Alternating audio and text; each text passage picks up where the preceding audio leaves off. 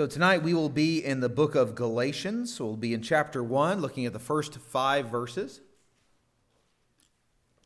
This is uh, it's essentially the uh, greeting section of the letter that Paul has written to the Galatian churches.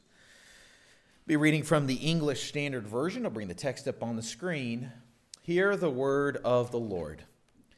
Paul, an apostle, not from men nor through man, but through Jesus Christ and God the Father, who raised him from the dead, and all the brothers who are with me, to the churches in Galatia, grace to you and peace from God our Father and the Lord Jesus Christ, who gave himself for our sins to deliver us from the present evil age according to the will of our God and Father, to whom be glory forever and ever. Amen. That ends the reading of God's holy word. So, whenever we meet someone for the first time, uh, we all will make an introduction. It'd be weird if you didn't, right? If you just started talking to them like you knew them, uh, they'd be like, Who are you? You know, they, would have to backtrack. It, it doesn't work. You have to introduce yourself. And we tell people at the very basics, usually our name and, and where we're from. If conversation and curiosity persist, we might uh, share what we do for our work, uh, what we do for our labor, who our family is, or even our hobbies. Um, just don't show them pictures from your vacation right away. That's it's a quick way to just no no friends after that. Uh, but this is the information that we when we make our introductions, when we tell people these the, these bits about us. This is the information that we put forward that's saying like here is what I think you need to know about me. Right? And and we tailor that information depending on who we're speaking to and what context we're in.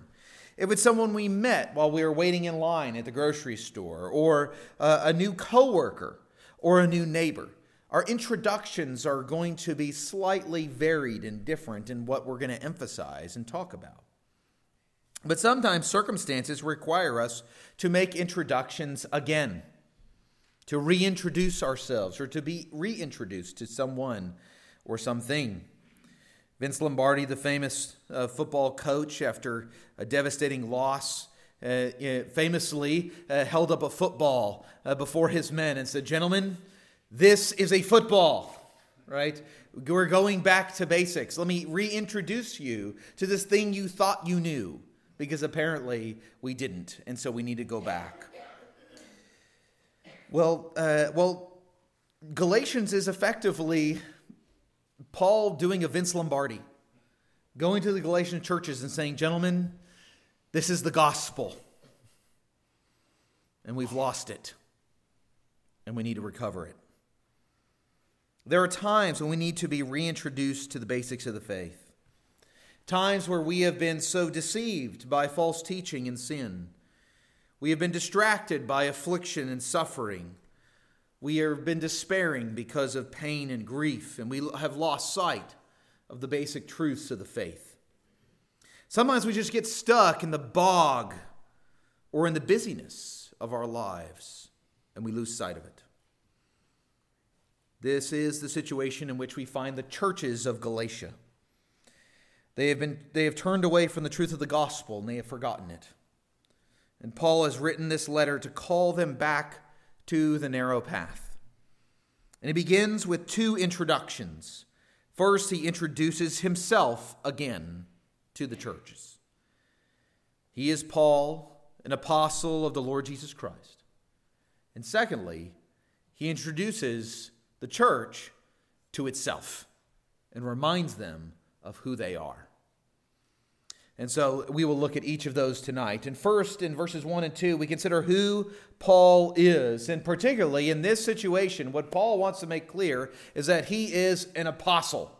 That's where he begins. He is an apostle of the Lord Jesus Christ. The word apostle uh, comes from the Greek verb to send, it literally means sent one. And now, Paul certainly was sent out by the church at Antioch on his missionary journey, uh, but they are not the ones who made Paul an apostle. They made him a missionary, they didn't make him an apostle.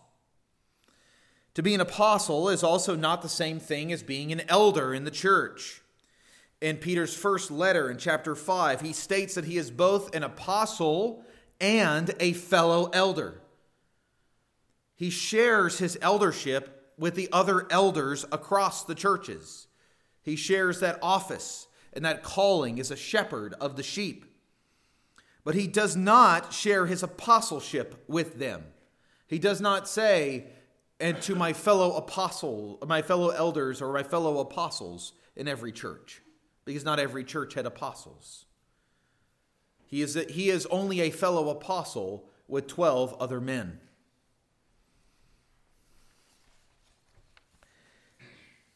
But to be an apostle fundamentally is to be one who is sent out. That means an apostle is one who goes by the authority of another, with a mission given to them by another, by authority, an authority greater than themselves. He is Paul is then not his own man, and neither was he made an apostle by men. And that's what he, he wants to make very clear right at the outset, which, when you stop and you think about it, is a little weird, uh, a, bit, a way to uh, start the letter, right? Paul, an apostle, not by men, right? He makes clear. You're like, okay, but now you find out why he says that later. He goes into a whole section about it that we'll get into. Uh, but he is making sure, making clear right at the outset that his apostleship is not from men nor through men. That is, true apostleship does not find its source in men, nor is a man made by an apostle through the agency or the actions of men. Now, there are fake apostles, fraudulent apostles, aplenty today, who are made by men. They are made by themselves as apostles. And they are uh, affirmed and confirmed by the sycophants around them who hope to glean off of their grift. They say, I've been made apostle because I had a vision from the Lord. And he said, You are now my apostle. Wouldn't you know it? He said, Being an apostle, I get to be rich. And I get to be rich because you give me money. Right? Like, it's, uh, but, you know, but pray for my burden because, you know, the gold is really heavy that I'm carrying.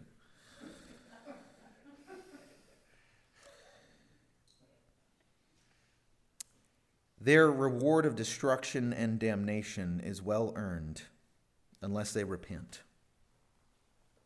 But the Roman Catholic Church also appoints men after the authority of Peter the Apostle eh, and descended down through the office of the Pope.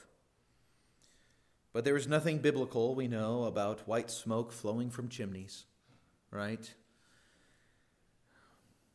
But we also might dare to say that many men today appoint themselves to the authority of apostles, even though they don't call themselves apostles.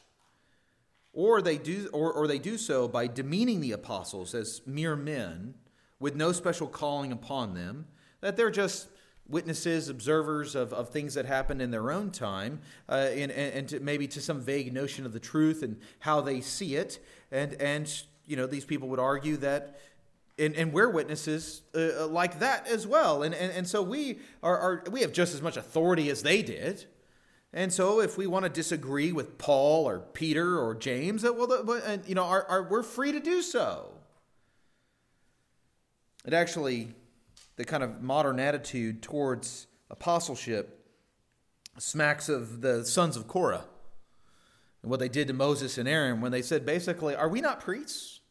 Did we not see all the same stuff that you did? Did we not, did we not hear the, the voice from the mountain? Are, are we not just as special as you, Moses? Is not, are not, is not Israel a kingdom of priests? Are, uh, so we, we, we get to do, we get to be you now.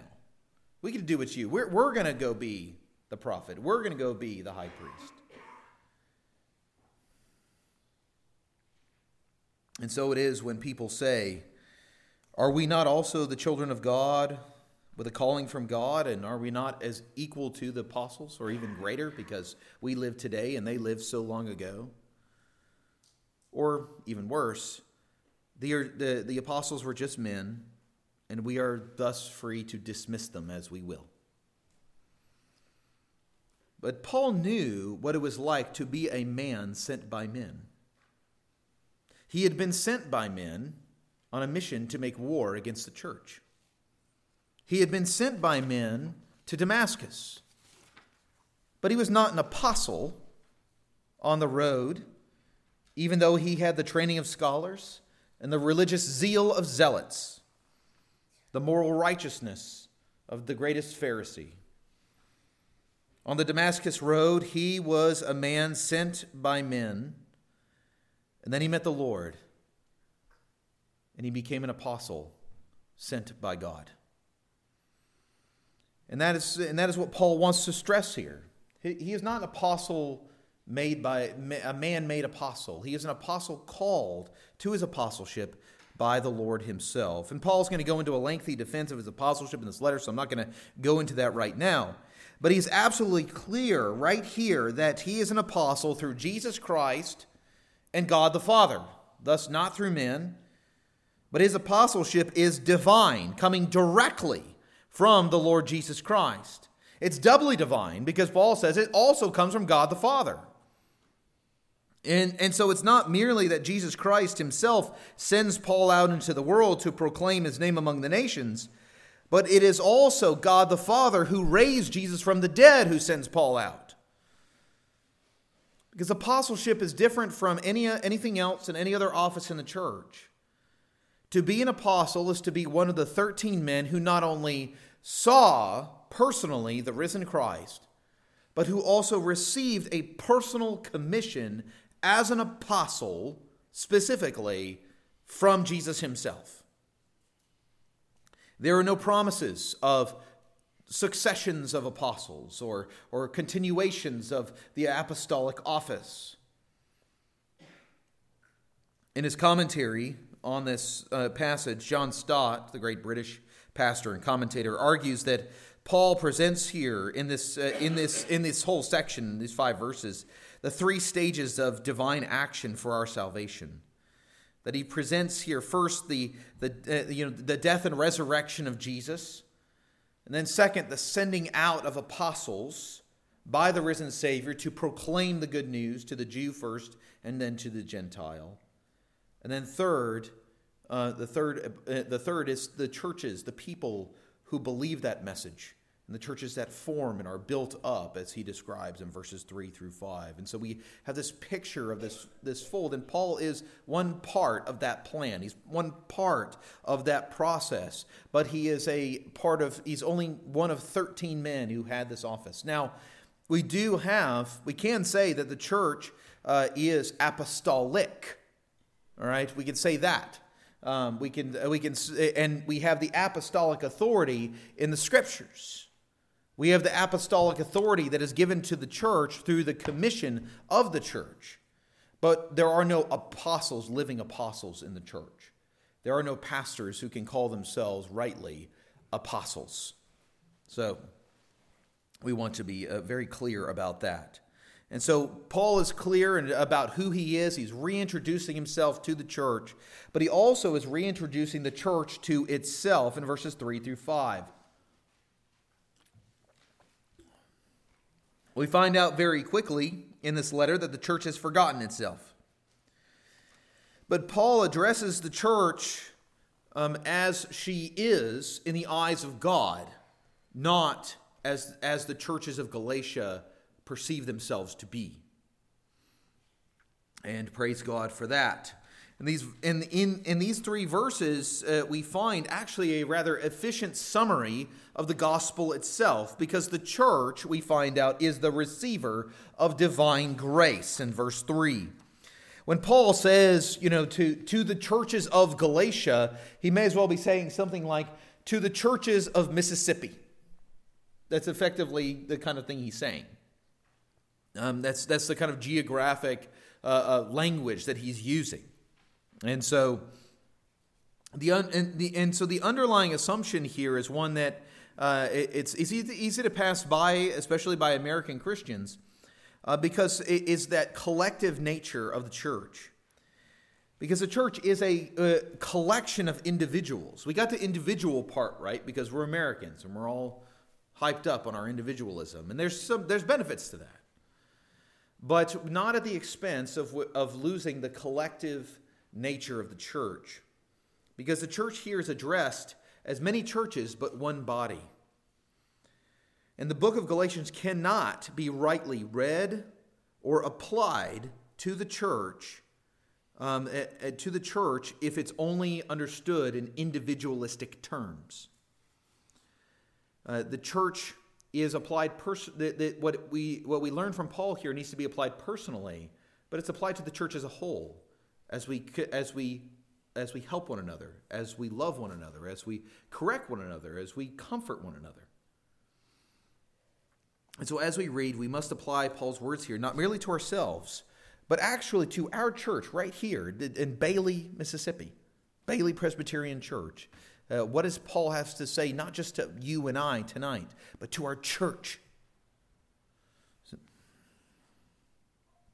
Paul declares here uh, a standard Jewish greeting with, of, of peace, as Jesus did to his disciples. We talked about this morning. We said, Peace to you. Well, Paul says, Grace and peace to you. Uh, and, and now, for uh, this, and what we see here is effectively this Jewish greeting has been converted, been transformed into a Christian greeting.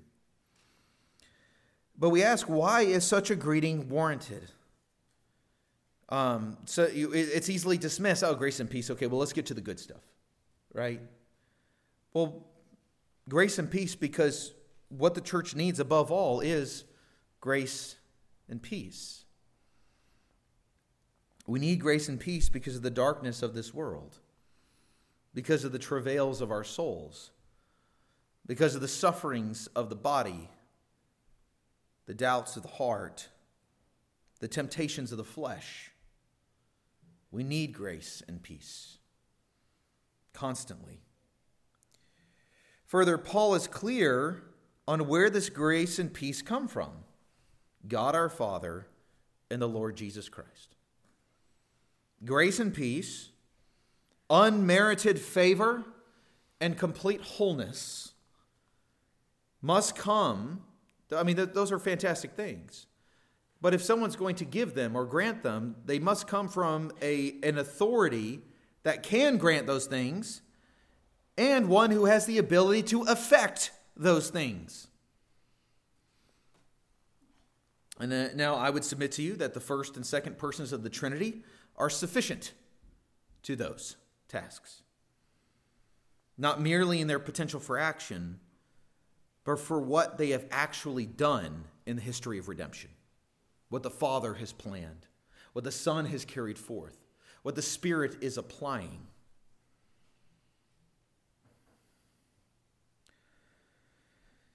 We long for grace and peace in the world. But it sounds like a, such a sweet sentiment, like when I was the 90s and peace in the Middle East, right? All right? Sweet sentiment. How naive.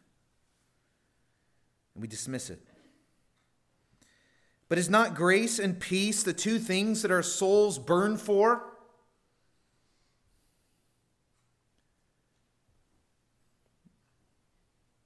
You know, I wonder why when I was 27 and I'm sitting across from a counselor and he tells me, Eric, you're a good man, and I break down and weep. Why is contentment so elusive for men and women as we get older? J.C. Ryle. He said, it's, he said, the two hardest things to find in the world is a humble young man and a content old one.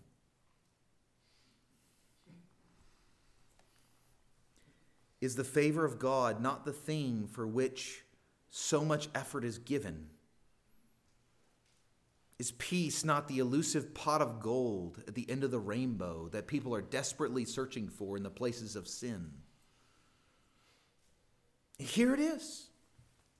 Grace and peace. We, we found its source. We found where it comes from. We found where how we might possess it.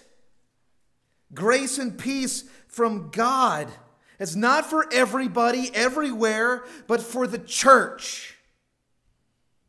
Not because we're good, not because we're special, but because the church is a rescued and redeemed people. You are not a member of the true church unless you are one who has been rescued from eternal and just damnation in hell for the guilt of your sin by the one who gave himself for our sins, Jesus Christ, the Son of God. The people of God can be and not be many things in terms of our race, our country, uh, our economic status, being rich, middle class, or poor, male or female, but we are all, all of us, bought by the blood of Jesus. Christianity has always been a rescue religion, and we are the rescues. We are the ones being saved and redeemed.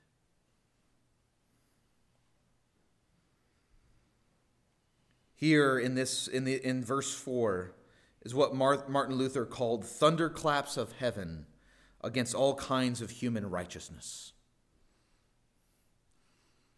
There's never been a Christian, a man or woman of God, no Old Testament saint who was saved by their own righteousness, by their fastidiousness, their keeping of the law. There's been not one per, per, uh, member of the people of God who was not saved by the blood of the Lamb.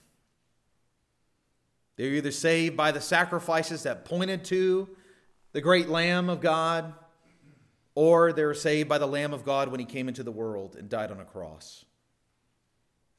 There is no salvation apart from Jesus in any name under heaven. We cannot be saved apart from his name.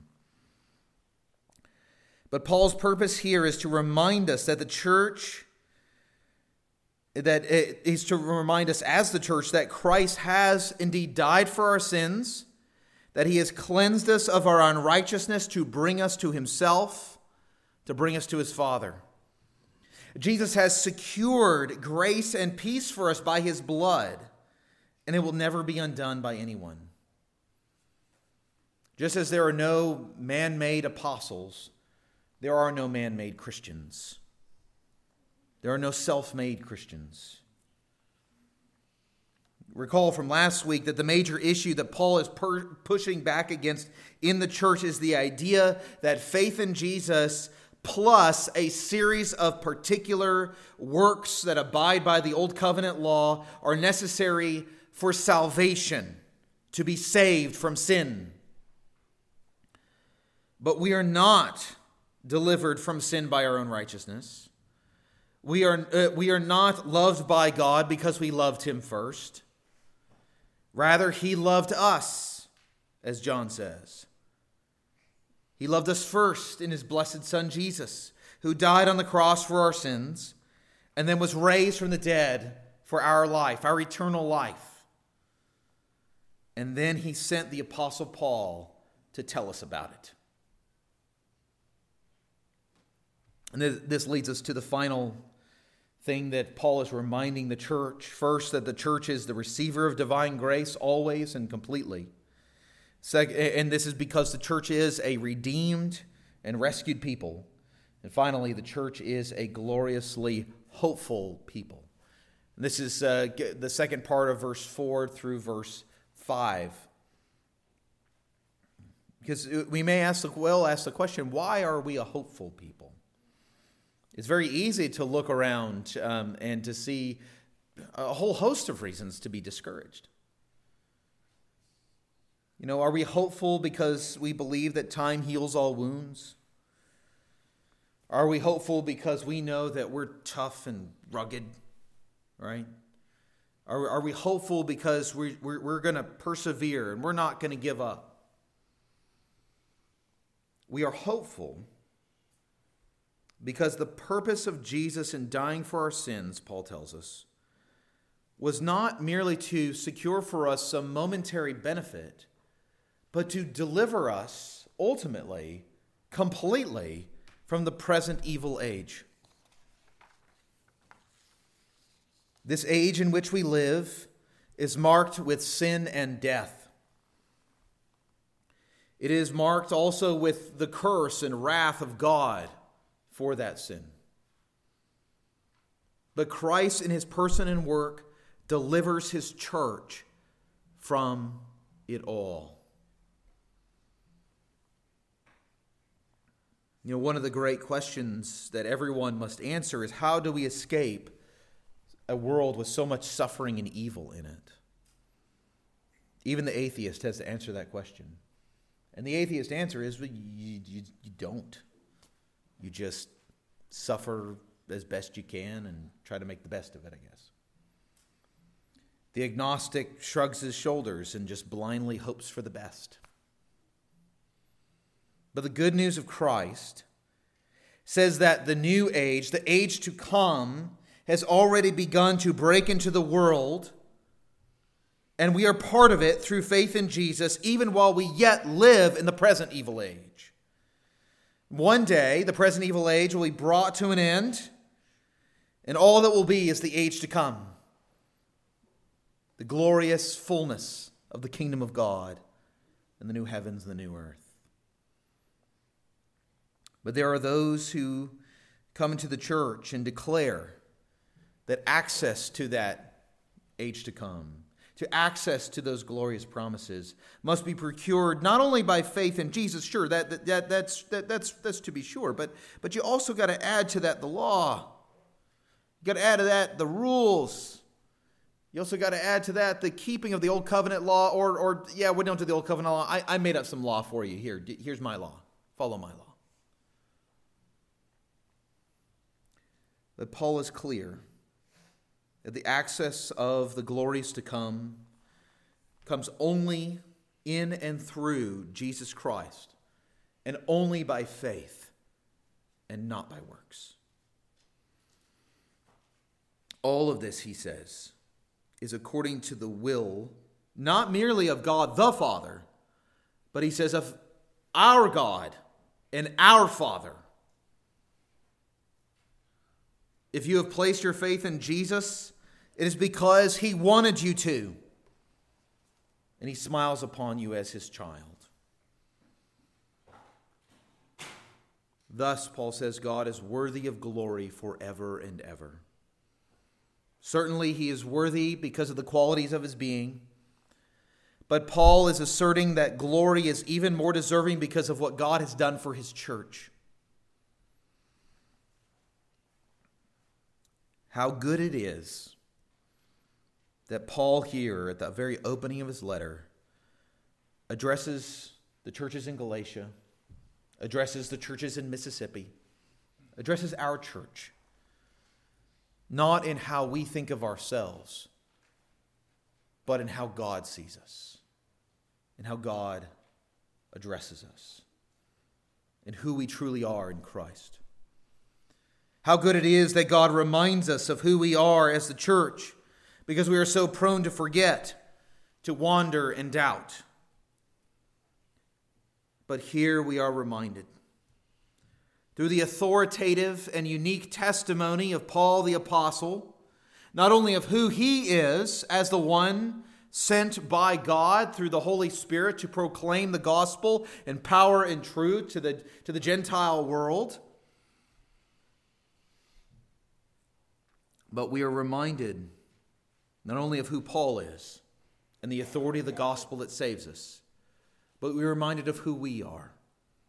As those rescued together as the church, rescued from sin, rescued from death by Jesus Christ, that we are, in fact, children of the living God and heirs of the eternal kingdom that is coming into the world, the receivers of the grace and peace that comes not from men who cannot give it, who, who, that comes not through men because they are not able, but the grace and peace that comes through the Father and the Son and the Holy Spirit. Let's pray. Heavenly Father, we thank you that you do bless us and give us grace and peace. And Lord, we pray that you would give us grace and peace tonight. That you would remind us of who Paul is. That you would strengthen our faith in the words of the Scriptures. That we would take those precious promises to heart. That they would correct us where we have gone astray. That they would lead us in truth to your truth And Lord, may you remind us of who we are. That we are not a people who are commended before you by our deeds and our words and our hearts and thoughts. We are condemned by such things.